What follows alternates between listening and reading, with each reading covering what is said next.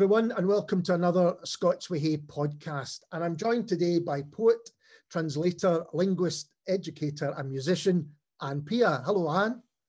Hello, Alistair. Now, that's quite a CV. Um, can you tell us a bit about your fascinating story and uh, just how you've come to this point and all the things that we've covered there?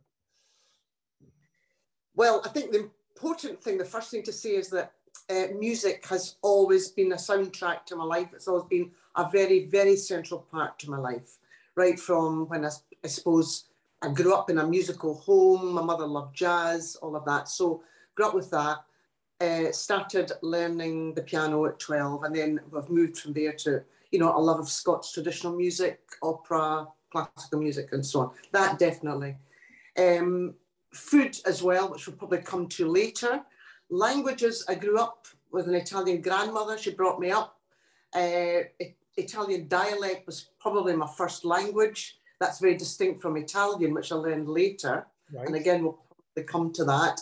But I think that opened me up, that experience opened me up to learning other languages and appreciating other languages. Uh, and I got very into French um, probably in my last years at school. And you know, in a sense, would love to have lived in France actually, but that never happened. But I always like to identify as French when I'm in France, try to be French. So there's that. Education, I suppose um, I'm passionate about education and I write to educate in a sense, in that I write for young people. Um, that's my, when I'm writing, that's my target audience. I'm writing for people in their 20s to 40 somethings. Um, that's in my head um, wanted to communicate with them, to reach out to them and have some dialogue with them. And that really started, um, I suppose I was doing my homework one night about the age of nine and I thought I'd like to, I want to teach. Um, that's what I want to, I want to do something, you know, that's worthwhile and valuable. And then really, you know, very easily just went into that and have had a wonderful career in education. Um, I started in secondary, teaching secondary, languages, um, and then became a senior manager, went into adult learning, in Her Majesty's Inspectorate, and was on the Adult Literacy Task Force for uh, Ministerial Task Force for Adult Literacy. And so, in a sense, I've retained, since retiring even, I've retained that tremendous passion and interest in education. Does that cover everything? I think that was all the things. Yes. I think that's the that's a beginning. That's a good beginning before we chat. Let's begin with your poetry. Um, well, actually, I wonder. I should have asked you this beforehand, but would it be possible to have a reading? Would that be? Yeah, I could do a reading. I think that would um, be nice for people to hear. A poem, right? Um, I published this in April 2021, um, and this is, a, I suppose, um, kind of evidence of my love of languages because I decided I wanted to respond to the poems of Charles Baudelaire, Les Fleurs du Mal, um, a pretty saucy collection of stuff um, from Baudelaire and indeed from myself. So I translated them and, and wrote responses to them. Um, do, you want, do you want the French as well, or just will I read um, a bit of the, my response? Whatever you feel, and just so for people who are listening only, what's the name of the book?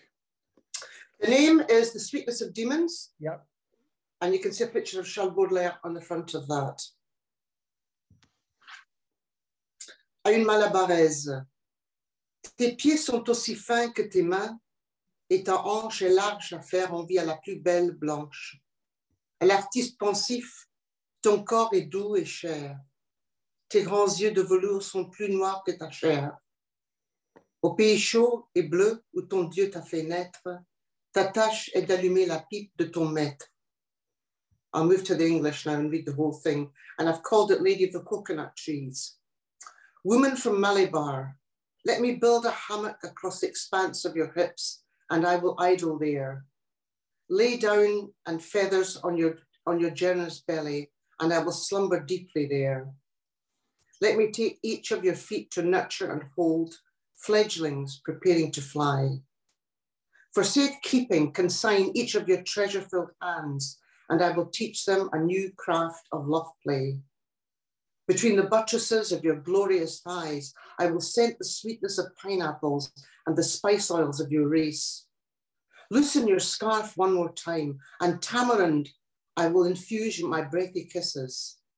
And no, I will not take you to stern France, where concrete and grey will fade and reduce you. Pavements and parks contain and drain you. But rather, my dark Malabarese, stay soft on your mat. In loose robes of muslin, gather bounty, bejeweled by tropical sunshine and rainfall, the offerings of coconut trees and solid men of the sea. That's lovely. And it makes me think, how do you do you approach translation such as that different? How is it different to writing your own poetry? It was a very technical exercise. I did it during lockdown, the translation, um, and it was a very good discipline. It was a very good distraction, actually, because it didn't involve involve emotion. The writing of poetry, I think, is, a, is an emotional thing. But translation, nonetheless, is a creative act yes. because you stand between the original and what you're going to produce. You stand between that, the native language. Um, the act of translation, too, is about, I think, getting right inside the language. So, for instance, I would take one of his poems, read it and read it and read it and let it sit with me and go over it and over it till it was almost internal so I could find the actual core of the meanings and then express that in the best match possible in English. That's the process, I think, for me of translation. I have to say to you though that um, my own book, uh, my first book, Language of My Choosing, was translated into Italian. And it was such a bad translation that my publisher contacted me about a month before it was due to be to go to the printer and said, we have to do this again will you do it? So I was, I was booked for a holiday in Spain and I threw this translation together. And that was a horrible experience. First of all, it was horrible ruining my holiday. But secondly, and having to find a, an internet cafe every night to send the latest drafts. But the worst of it was when you, it was like going back to a deserted house with the ghosts, going back to this book of mine that was, you know, two years old. I didn't want to inhabit again and having to relive it all. So it wasn't a very pleasant experience. I dare say the translation's not that hot either, it might be a bit better than the original. That's it. But that's really interesting because language of my choosing is um, a memoir. So to you, you, probably think, well, I've written this memoir. I, I'm done with that almost. I've done, and I'm, I'm presuming that was a very emotional experience to write such a thing, to look back on your on your life and, and write it, and then to have to go back to it once again must have been almost terrific. you know, there were bits in the memoir where um, you know, things came out that I wasn't expecting, you know, like um, my mother's relationship with a man half her age, you know. And I was, I remember writing it in a library in Belfast. And what I came to the realization when I was writing it that I actually had feelings for him, but I could never let that out when I was, you know, at home with my mother. And it only came just a few years ago. And I got, I got up from the table. I couldn't stand. I was so emotional, actually, because this had just poured out suddenly, unexpectedly, you know. Um, so it was a very emotional thing. I think the other thing to say, though, is that I started the book, that book, with, um, I suppose, feelings of not quite getting my full due as a as a, a child of my mother's, you know, that she hadn't parented me well. But I ended up, Alistair, thinking, actually, it was a process of reconciliation, really, I ended up thinking she did her best in the time that she had. Um, so I felt, in a sense, much more at peace with my mother after writing that. So those were two emotional points in the book, I would say. Um, so why did you think, going, going on to the memoir, why did you believe that that was something that you wanted to do, that it was important to do? Um, it was, it started, but it started with a challenge from a friend who'd been read poetry of mine and said, I challenge you to write a book. And I said, I'll never, ever write a book. I don't have the commitment. I don't want to get involved, spend years on it, not getting it published, not doing it. And then um, started fiddling about um, with the history of my grandparents in Viticuso, where they came from, and came over to Scotland in 1913. Started fiddling around with that, got caught up with a lot of the wartime stuff and the suffering that people had back there then. Um, and then it just, things just grew. And I suppose as I began to write that, I thought, this is a good story for my daughters. Right. So if nothing else happens, it's there for them. Um, and then it just, you know, got more and more intense, the experience and the desire to, to write it and to move to other aspects of my life. And was it always going to be published or was it originally going to be a, a private thing? It was a private thing. And I kept kind of looking at my finances and saying, well, I'll just self publish if nobody wants it, you know. Um, and then what happened was um, I was working with a, a, a, an animateur, if you like, a, an Italian who was here to gather stories from Scots Italians and who did, you know, said, well, how are you getting on with the memoir and all of that? And then when I'd done it, I finished it in Holy Isle. I used to go to Holy Isle before the pandemic to, to as a volunteer to cook, to cook, and uh, finished it there. And then came back, and contacted Carlo, and he said, um, "Send me a, a synopsis, and I'll, I'll send it out." So he sent it to two publishers that day, and within a couple of hours, Luath Press came back and said, "Send me the whole book." So I sent it by five o'clock. I was having people in for dinner. I was running about, very panicked and very excited. And then he wrote back that night and said, "Come and see me next Wednesday if you can." And that's that's how it happened. It's very exciting. And you say that it was quite um, cathartic in that you were able to perhaps view your relationship with your mother in a different way. But what did it teach you about yourself? Did you then look upon your life in a different way through writing the memoir? I did. Um, I I saw that, you know, I, I suppose I saw that, that I the mistakes I'd made went that far in some ways from my mother. Uh, the things I, you know, condemn my mother for in many ways. Um, I learned that I that motherhood probably was the most important thing in my life, and I hadn't really. I mean, you know, you you know it kind of in the doing of it, but I hadn't actually sat back and thought what my children had given me. Mm. Um, what they'd given me um, was an experience of youth and fun, which I hadn't had growing up in a very kind of difficult home, mayhem in my house with scenes and shouting and all the rest of it. Um, so I got joy and fun from them. They taught me that. And they taught me how to mother. So I learned that. I really learned that I'd learned something, if you like, from them. Um, and I suppose the, the, the other thing was I, I, I was writing about some of the key women in my life in my family, and I saw them all as very strong women. Suddenly, I saw that it was they who'd taken the family forward. Each of the women, my aunt, um, the girl who came, Ernestina, who came to our house to, to work for my mother, and you know, and my grandmother, my own mother in a way too. So I saw women as very strong, and I began to have a real sense of the mamissima, the strong woman, the entrepreneur woman. Um, and then that took me to thinking about women after the Second World War who had lost their men to Arandora Star. And they came into rubble because the, you know, there were riots and shops were destroyed. And they just picked up the pieces, literally picked up the pieces and took the business forward with skills that they'd never had before or thought they'd have to use. Um, and, and I've, I've thought since that the Scotch Italian community is actually it, it owes what it has. It's, it's being stable and established now to those women. It's the women who've taken it forward because the men weren't there, you yeah. know. So I believe, and I, I believe that that's under celebrated actually by the community itself. You know, we have very kind of loud men and big men and men who talk a lot about their business, but actually it was the women determinedly hardworkingly just got on with it yeah. and pushed you know, and brought the children with them and learned the language and re-established us actually in, in the community because you know people talked about dirty eye ties and not having any devil's blood ice cream and all that stuff you know yeah. i was going to use a bad word there so um, they, they did that they brought us back and through their networking skills their ability to be liked their ability to emote to connect with people because Italians have those skills. Those women did that.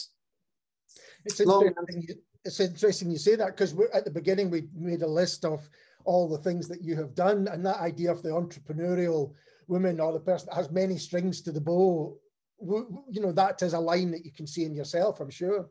Yeah. Maybe it's something to do with the immigrant. I don't know. It's also something to do with i suppose you and i had a conversation a while ago about you know, PhDs and all of that. And my my one was um, on identity and constructed identity um, so that you're never you're not the same every day or in every situation or eh, you know you change according to the social structure that they're surrounding or the person you're speaking to um, and you can be very very different. And in a sense what your life is about really is about self-making. That's what you do. You take opportunities and you become somebody else. And so um, all the things you describe are me being something else yeah. Uh, me with my fiddle, I don't play well. Me with my me talking in French and Aix-en-Provence to the woman that owns a cafe, me in a cooking, you know, or uh, you know, making stock in the Holy Isle kitchen or in a shrine room because I'm a Buddhist, you know, uh, meditating. These are all different aspects. These are all different me's, and we, in a sense, and I think part of the energy in life is to constantly make yourself. That's what takes you forward. Um, and it was particularly true, I felt, during the pandemic, you know, where there was an awful lot of, I was really, very, very frightened and wanted to hide under the bed, you know. But eventually you find, you find joy and, and ways of moving yourself forward, even within those restrictions and that awful time that we had. And it does seem to me that uh, all your work is concerned not just with identity, which it is, but also with examining the constrictions that you're talking about. On the back of language of my choosing, if I can quote, it says, I wanted to leave all behind the system, the family, the values, the insidious control of spirit and aspiration, the robbing of us, the new generation, of what it was to be young and hopeful, to be happy. Which that says to me that there were these constrictions yeah. um, in in all sorts of kind of systems that you were having to almost escape yeah. to become who you wanted to be. Yeah, yeah, absolutely. And and it, I mean, it was the male thing, you know, the male oracle, of course, you know, and the, the domestic violence as well. It was all of that.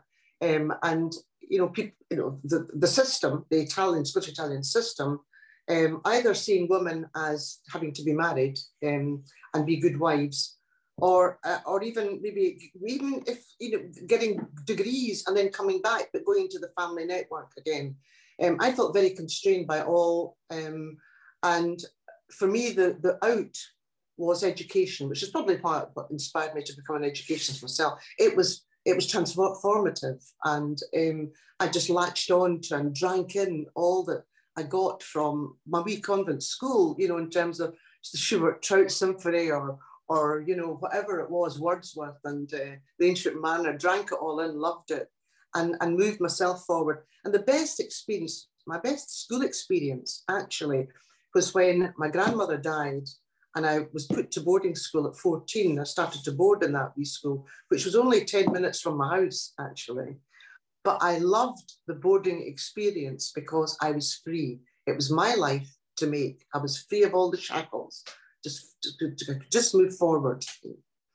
And I think the different way people um, often think about the boarding experience without wanting to simplify it too much is for some people it's an escape and a new beginning, and for other people it's a dread because they they don't they almost don't want that freedom or the potential that that brings. And it, it made me think about. Um, I was watching um, an interview you've got on YouTube, and you talk about um, being raised Catholic and how you had to escape that and yeah. those kind of institutions to to become yourself. Yeah. But it struck me that for some people, that's where they find belonging, and that uh, alternatively, that's where they find comfort. That's true, uh, and I've been, you know, I was actually thinking in January because I haven't been able to get to Holy Isle, um, and I was just thinking I need something spiritual in my life, and this is awful, and I I can't get to well, I can't get to any live meetings. So I began to sidle up to a couple of churches, Christian churches, and I thought, well, at least, you know, the discipline, I might just fit in and find something. And I've decided I don't fit anything. I mean, it just nothing, nothing fits. Spiritual, but no religion, I think might be the, the thing for me, you know, just uh, I don't fit anything. Even Buddhist, I mean, I, you know, I find Buddhism difficult too. There's a patriarchy, there's a hierarchy, all of that. But to me, it makes the most sense, actually. And if you're to ask me, you know, one of my favorite writers, I would say Thich Nhat Hanh is an absolutely wonderful, wonderful poet. I recommend him very highly. Super. So, in a way, was were the arts were where you found your home, if you like?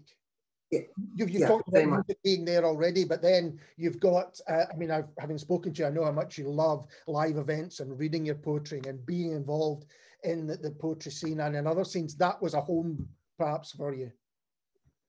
Yeah, the arts very much. And um, it was a lone journey. I mean, I used to, you know, uh, buy four or five tickets for events on one day during the Edinburgh Festival. I just had a ball, you know, during the festival, um, and did that for years until I, you know, got more responsibilities, I suppose. Um, and part of it was a learning process. You know, I used to go to the Usher Hall every Friday night and just sit and listen to the SNO, it was then, and learn the repertoire, you know. Um, and that's been a very good base, of course, on which for me to move on, you know, do all the other things. I was also, I mean, I, I did a grade eight piano, so I was a pianist and really loved doing that. Um, played with other people too. Um, that, that's, that's in a sense something I've lost and I regret now, but it's taken me to other things. Um, just after I retired, I decided I want to oh, well, I, I picked up a mandolin just randomly and then decided to find someone to help me play it. So, so I've done that. I've had, and I thought then, you know, I'll never be perfect again or whatever, you know, I'll never be at that level, put it that, I'll never be that level. But I, if I could just play to enjoy the instrument and play with people accepted, you know, that might not be quite so good, that'd be great. And so the mandolin's been fab. And then uh, during lockdown, I taught myself the fiddle. And again, I mean, it's a bit swooping and scratchy, but I do play with people and we have fun, and that's that's the main thing, actually. No, absolutely, absolutely. And you mentioned you've done. It sounds like you've done quite a lot of things during lockdown. But was it a difficult period? I mean, it was a difficult period for everyone, but I'm guessing it probably was for yourself. It was a very. It was because my my daughters, um, one's in Bristol and two in London, so obviously I couldn't get there except when they lifted restrictions. Um, and I remember actually, I think I hadn't seen them, I didn't see them at Christmas 2020. That was awful. I, you know, I'm not that uh, gregarious, but I was standing at the window on my own, um, waiting for my, my husband tried, my ex-husband, because he was coming, because he was one of the, he was a bubble. And um, I was standing at the window, just waving at passers-by, saying, happy Christmas, you know, like some kind of demented lunatic. Uh, and then I wrote to Nicola in January and said, please give me my children back. This is awful. And actually, one of the things I discovered through lockdown was how Italian I actually am. Uh, I've gone through periods where I'm not Italian and I'm not Scottish and I'm maybe French and I'm all these things. But I realized that my gut, in my gut, I'm so Italian and it it's it's to do with my reactions and my passions, you know, like like writing to Nicholas, giving my children back. It's so dramatic, you know. Um, I, I can't imagine many Scots people doing that, really. They might do it another way, you know, or crying when I'm, you know, on the phone to them, you know, or or crying at seeing somebody cut, kiss somebody else, you know. So uh, that it defined my my Italianism, and that maybe isn't a bad thing. And that's led to my new book, of course. Yeah, um, which we will talk which, about absolutely. Yeah, uh, just yeah. That again, it kind of strengthens that idea of how um, fluid and changeable identity is. I love the idea that you go to France and when you're there, you're French. And even the fact that you say you're writing for people who are between 20s and 40s, that's going to reflect upon the youth that you feel in yourself and say, you know, this yeah. is these are the people I identify with. And I do, I think that's very true. I think that is something that um, some people maybe do not accept, but there is this constant change about who we are and how we view ourselves and how others view us as well. That's true. That well, the trouble, of course, is that people. I mean, I might feel in my twenties or forties, but people don't see you that way. Of course, you know, I get quite insulted when cars stop to let me cross the road, you know, things like that. You know, but uh, yes, I try to. I mean that that that's my market. Yeah, definitely. And as you say, um, it we are we are who we feel actually, and we are who we want to be.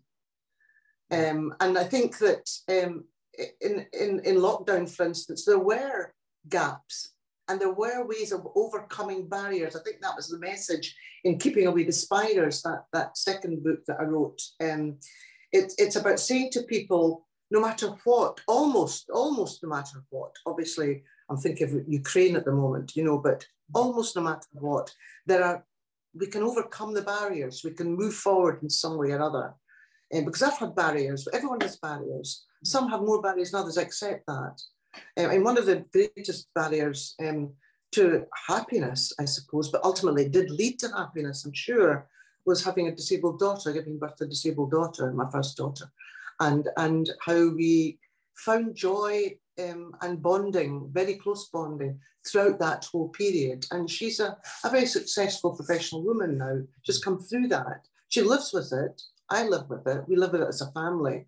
But we have found happiness as well. And we've we've reached some kind of barrier and gone to a different place with yeah. it, I think, you know. Well, that's that's very interesting in the way that um, approaching these barriers is is is almost all how you decide that you know how these yeah. things are to be um, uh, tackled in that way. And you mentioned yeah, the importance of your Italian Scots background, which leads us on to your new book in work, which I'm very excited about. So, what can you tell us about the book that you're working on at the moment? I'm very excited too, Alistair. It, part, partly to cheer me up as well. I started it. I'm a great lover of food. I like cooking it. I like offering it. I like eating it. I like trying it and experimenting with it. I like every kind of cuisine, I think, just about. Um, uh, you know, I've traveled and been all over, um, love Asian food and all the rest of it. So anyway, this book is to highlight the food of Southern Italy. My thesis is there's no such thing as Italian food. Right. Um, there are, you know, there's Tuscan food, there's Venetian food, all the rest of it. So, so this is about the food of Southern Italy. But it not only highlights the food of Southern Italy, um, I, it, it tells anecdotes, it highlights the language of Southern Italy, the lovely, lovely dialect, that rich gravy-like dialect which comes from there, uh, the music of Southern Italy as well. So it's a, it's a cult, it's a book about Southern Italy and the culture. There are recipes obviously in it, and that you know that is a focus. But there's stories around that, um, and wee bits of wee snippets of you know history, um, history of uh, you know the mozzarella, where mozzarella comes from, um, the history of crostini, how they developed. You know, they were food of the poor people, the scraps of bread. They had to soften it by putting wine or olive oil on it or water, and then they put scraps of whatever was left over on the crostini, and that developed into the beautifully elegant crostini that we would get in Cantina Frescobaldi, for instance, in a dark panelled room. You know, sipping a, a beautiful wine from the Franciacorta or something like that. So, so, so there's that. There's also a soundtrack with the with the book. Um, as I go along, I'm picking out um, singers who uh, who from from that from that part of Italy, from Naples and Rome, and picking out beautiful dialect uh, songs, um, nice lively ones or whatever as well. So that's that's what the book's about. Um, having fun with it. Yeah, and because you've promised wine selections as well, I think there's going to be. Yes. Uh, yes, that's I, right. really um, because some people mean, well, most people probably won't know that I was a chef for many years uh, uh, in, in restaurants and actually worked in a Mediterranean restaurant in Australia for a while. Um, and so this just sounds like the perfect book for me. It's got the history, it's got the culture, it's got the music, but it's got the recipes too. So why did you want to do this? What was the inspiration for this book? I suppose um, food, for many of us actually, food became very important during lockdown. Yeah. Wasn't much else really. Um, so um, it was important. There was a kind of event that my partner and I in the evening would, um, you know, dress nicely, dress, you know, not dressed up, but clean up, you know, and have a nice meal together. And, um, you know, she enjoys my food. Um, her family enjoys my food. My own family enjoy my food. And the, the kind of, I'd gathered lots of recipes during that time. I had the recipes from my grandmother. I grew up with my grandmother making frittatas, uh, soft polenta, not the kind of rubbery polenta that we see, you know, in restaurants fried or grilled, but the soft porridge yeah. with a beautiful, lovely sugo on top and maybe some uh, mushrooms on the side, sauteed, trifolati and so on. Um, grew up with that. I grew up with her making Easter Easter uh, puff pastry things called crucial, she called them. Um, pizza, fabulous pizza. No, never overloaded. One or two ingredients in in squares. She would just put the dough in with a bit of um, sugo on top, some tomatoes, a bit of garlic, and it was delicious. So all of those things, are, you know, making pastina in brodo, you know, when you went well, you know, and all it was was just a vegetable broth or a chicken broth with some little pasta, meat pastina in them, and maybe an egg beaten in, and that. So all of these things are there in the book, actually. Um, and then some things I've done myself as well. I learned to make um, bread, for instance, uh, you know, focaccia during lockdown. So these things are there. Um, and I've also referenced really good um, uh, food people like Rachel Roddy, who I think writes beautifully about food, and uh, makes you want to eat, you know, eat it, obviously. Yep. Um, Anna Del Conte, um, Marcella Hazan, who's my guru and really taught me a lot about French, uh, Italian cooking as well. Um, I think she's out of print now, actually. And um, so these would be my three people, I think, that I would go back to again and again for ideas. Well, classically and probably understandably from you, you aren't going to go, I'm just going to write a cookbook. You've got all these other aspects to it. So how does this book kind of fit in with your other publications? Because again, it's got identity at its core. It has, it has, that's right. It's an expression of Italianism, of Italianismo, of Southern Italianismo.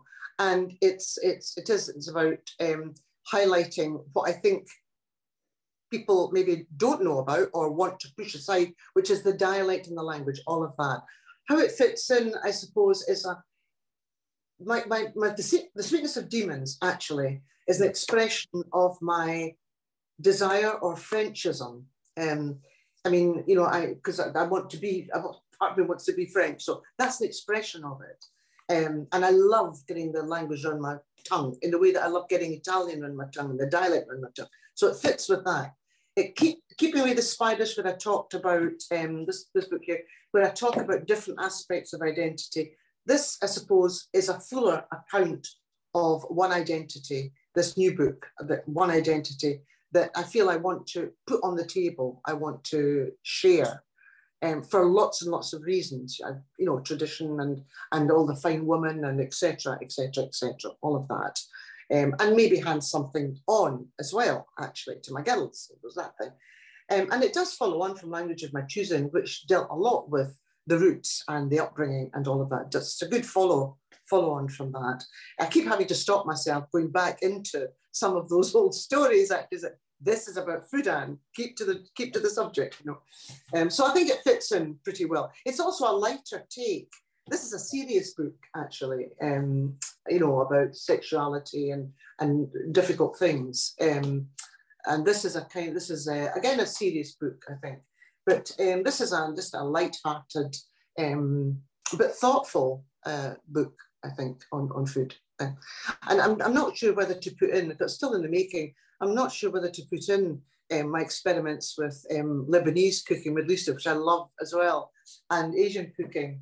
Um, I might put a wee chat, wee sneaky chapter, but my daughter said she got annoyed at me and said it was cultural appropriation and I wasn't to do that. So, so we'll leave that one just now. But it does sound from from how you described it to me that this almost was a, a, the book that you've been working towards. It, it, it it encapsulates all your passions and your interests and your themes and ideas. Mm-hmm. Yeah, very much so. Yeah, and um, I mean, I, I have a difficult relationship with Italy. You know, it's not been an easy one. I mean, they drive me mad. Um, they get, I get really angry in Italy. Um, you know, I, I, which is probably why I haven't visited as much as I might have done. I mean, I was there for five months as a student and I've been back forward. But sometimes I just can't take the stress of it. You know, I get really angry with them. Um, you know, I find it's still quite a sexist society. You know, I find that really difficult. I feel quite repressed by it. Um, but I love the, the I love the joyfulness, the gleefulness of Italians. I love the noisiness of the Southern Italians. I love the the, love, the sheer love of life. I think the the vivacity of them, um, and in, in a sense, it's maybe maybe it is in contrast to having had two years of restrictions. Actually, that I want to I want to visit all that. I want to hear a noise. I want people to be lively, and move about. I want to see throngs of people. Um, so all of that, I'm imagining bits like that in my book. You know, I've a, a, a wee passage about that. You know how people just come together a l'ora dell'aperitivo. you know, um, and the way that they just gather together and eat one wonderful cicchetti and uh, and all of that with their Campari soda. Um, so yeah, it's it's it's a celebration, I think. And do you have? Do you know when it might be published, or is that still to be decided? Spoke to uh, Press. Um, so I mean, he, he's not said yes yet. Wait, we're hoping he'll say yes. Um, he's got outlines and so on. Uh, we we think that he'll have a draft. We hope by September. Um, so I'm working towards that, uh, and I'm halfway to that. I think um, I'm about twenty thousand words in, so I'm about halfway in. If you think of a book about fifty thousand words, um, yeah, yeah and there'll be hopefully a playlist at the end of the book. There was a playlist in, or something similar, in Keeping with the Spiders. I called it Lockdown Music, and I listed the things that kept me going, like Duncan Chisholm with COVID Ceilidh every morning, The Gentle Light That Wakes Me, the wonderful things he played in the morning. Um, so there is a playlist, and I also during lockdown, I tried to explore female contemporary composers. So I came across Sally Beamish and other people. So um, yeah, so that's the plan, um, and I, I, think I think I'll get that done.